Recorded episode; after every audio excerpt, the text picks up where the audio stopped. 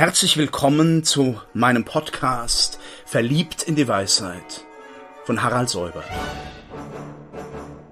Sie hören heute einen Beitrag aus der Reihe Nachgedacht, eine kleine Geschichte des Denkens.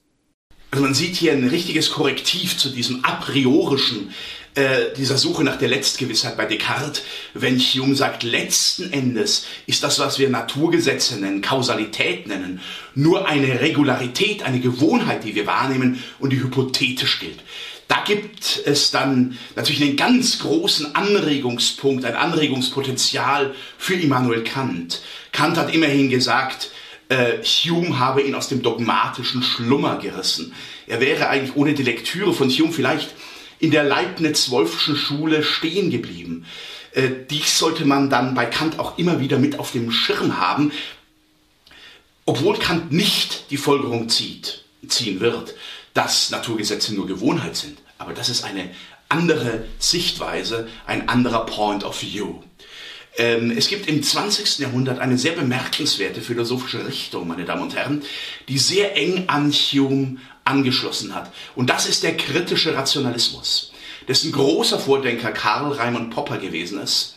Die offene Gesellschaft und ihre Feinde, nicht zufällig auch ein äh, großartiges Manifest des Liberalismus im besten Sinne, 1947 erschienen, aber auch in der Erkenntnistheorie, Logik der Forschung. Alle Ergebnisse unserer Erkenntnis sind nur als Hypothesen wahr und wirklich und wir sollten versuchen, die Gründe zu finden, die sie falsifizieren können. Ein einziger Grund, der sie falsifizieren lässt, macht diese Hypothese unbrauchbar. Das ist ganz die Hume'sche Lehre von der Erkenntnis und vom menschlichen, äh, begrenzten, aber gerade dadurch auch zur Rationalität fähigen Erkenntnisvermögens. Diese Beachtung des Common Sense, den man natürlich auch nur trauen kann, wenn er einigermaßen funktioniert. Kann ein sehr guter Navigator sein an den letzten Klippen der Metaphysik vorbei. Und ich glaube, man sollte philosophisch natürlich seine Vorlieben haben und seine Leidenschaften haben, aber man sollte immer auch das Korrektiv mit bedenken. Und äh, insofern äh, sollte ein Metaphysiker auch immer diesen kritischen Rationalismus, sowie einen äh, Advocatus Diaboli im Hintergrund haben.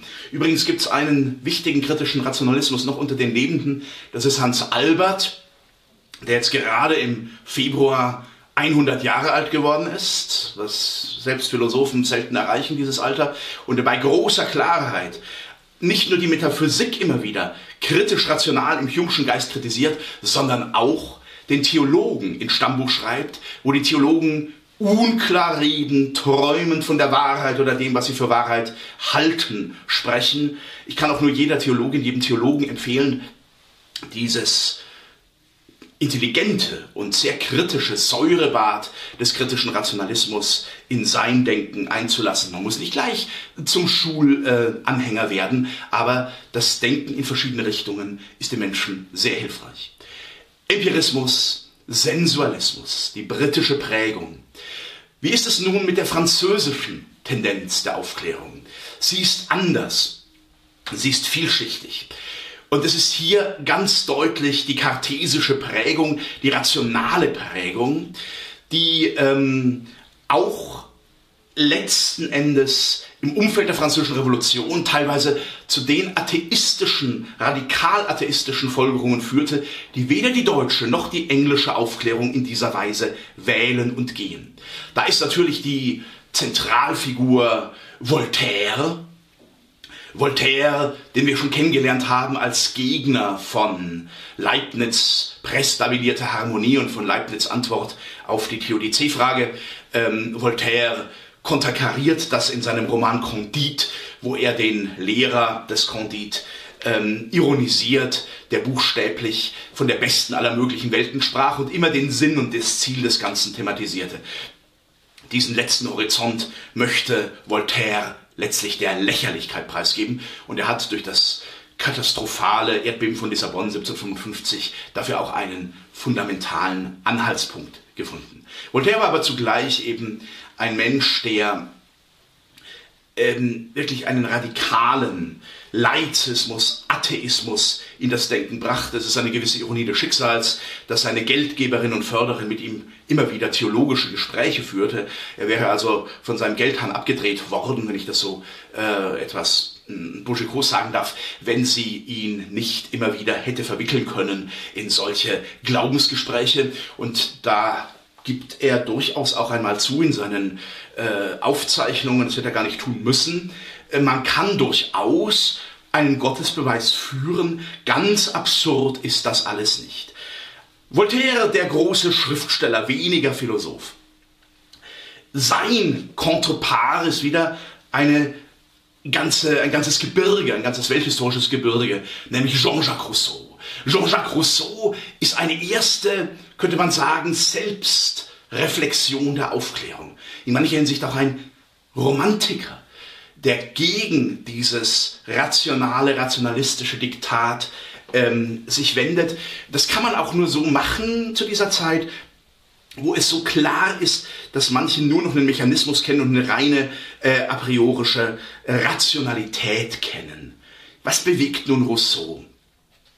Rousseau bewegt der natürliche Mensch, der l'homme naturel, er thematisiert eine Frage, die in dem Mainstream der Aufklärung sehr oft gar nicht beleuchtet wurde, nämlich ob Wissenschaft, Technik den Menschen besser machen, ob diese Perfektion wirklich auch zu einem besseren Leben führt, eine moralische Verbesserung erwarten lässt oder eben nicht. Sein berühmter erster, seine erste Abhandlung, sein Diskurs, Premier Diskurs, über die Entstehung der Wissenschaften und der Technik unter den Menschen zeigt gerade das Gegenteil. Je mehr wir in eine technomorphe Welt kommen, umso mehr entfremden wir uns von uns selber. Der Mensch lebt also, und jetzt kommt ein Geheimwort, ein Stichwort, das bis ins 20. Jahrhundert prägnant seine Wirkung entfalten wird, umso mehr bewegt er sich in die Entfremdung hinein, in die Alienation. Der russische Begriff der Alienation wird der Begriff der Entfremdung sein, den Hegel verwenden, der Marx verwendet und der dann durch die ganze marxistische Entfremdungstheorie geistert. Was tut man? Man sucht nach diesem Om naturell und das tut dann der zweite Diskurs, der Diskurs über die Entstehung der Ungleichheit. Wieder eine Urzustandsfiktion, ähnlich wie wir das kennen von Hobbes, aber nun ganz anders. Der russische Urzustandsmensch lebt als ein Solitär, so eine Art Nomade in der Welt. Er zieht seine Kreise, er bleibt alleine.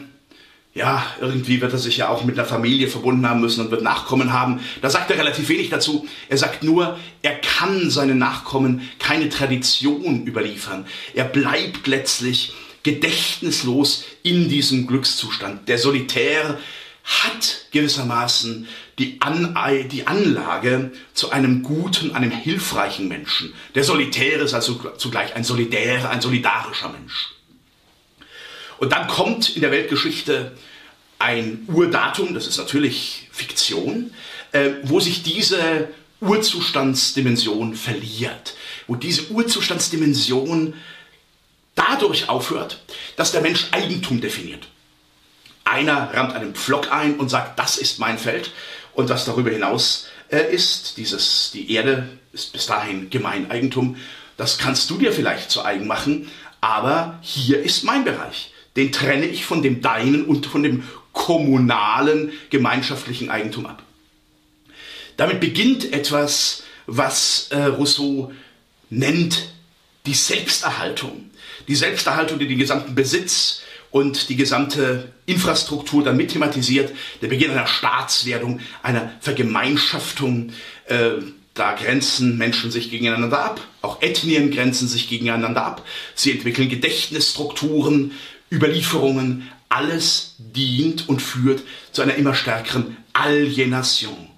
Also dieser Naturzustand, der etwas elysisch, paradiesisches hat, der wird gewissermaßen entfernt. Menschen existieren füreinander und zugleich gegeneinander. Äh, sie schauen in den Spiegel. Das ist ein sehr schönes Bild, auch ein literarisch eindrucksvolles Bild, das sogar Jean-Paul Sartre nochmal genauso aufgenommen hat. Ich existiere nicht in meiner Authentizität, sondern ich betrachte mich im Spiegel der anderen. Wie sehen mich die anderen? Und dann überlege ich mir, wie werde ich gesehen, wie werde ich gesehen? Und so spiele ich mich dann gewissermaßen selber.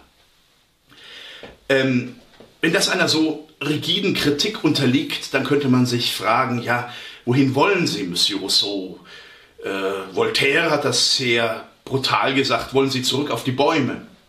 Wollen Sie den Menschen zu einem intelligiblen Affen machen, der irgendwo im Paradiesesgarten herumläuft? Rousseau hat darauf eine andere Antwort gegeben und die schauen wir das nächste Mal an.